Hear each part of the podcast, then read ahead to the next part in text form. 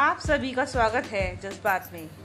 आज मैं ज़िंदगी के बारे में कुछ बातें कहने जा रही हूँ। ज़िंदगी एक ऐसा सफ़र जिसे कोई समझा नहीं और किसी ने जाना नहीं। ज़िंदगी मुट्ठी में बंद उस रेत की तरह है जो पल पल फिसलती जा रही है।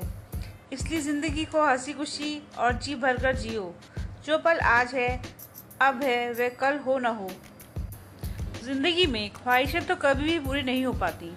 लेकिन जितना ज़िंदगी ने हमें दिया है, उसका शुक्र अदा करो, क्योंकि किसी के पास तो ये भी नहीं होता।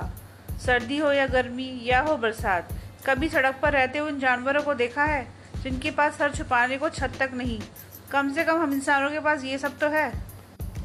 ये ज़िंदगी बड़ी खुशनसीबी से मिलती है दोस्तों। इसे ऐसे ही बर्बाद मत करो। कोई तुम्हारी राह में रोड़े अटकाए तो उसे ठोकर मारकर आगे बढ़ जाओ। कोई तुम्हारा दिल दुखाए तो सोचो वो भी कहीं ना कहीं दुखी होगा, क्योंकि जिसके पास जो होता है, वो बदले में वही देता है। ज़िंदगी को अगर गुलजार बनाना चाहते हो तो ज़माने से शिकायत करना छोड़ दो। ये ज़िंदगी तुम्हारी है, इसे कैसे जीना है? ये सिर्फ़ और सिर्फ़ तुम्हारे ही हाथों में है। ज़िंदगी से बहुत सारी ख्वाहिशें हैं हमारी। कुछ पूरी होती हैं और कुछ नहीं। इसका मतलब ये नहीं कि हम ज़िंदगी से हार मान जाएँ।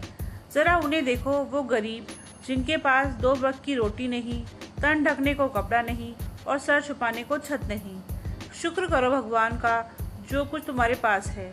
उसका, क्योंकि सबको सब कुछ नहीं मिलता। किसी को ज़मीन तो किसी को आसमान नहीं मिलता।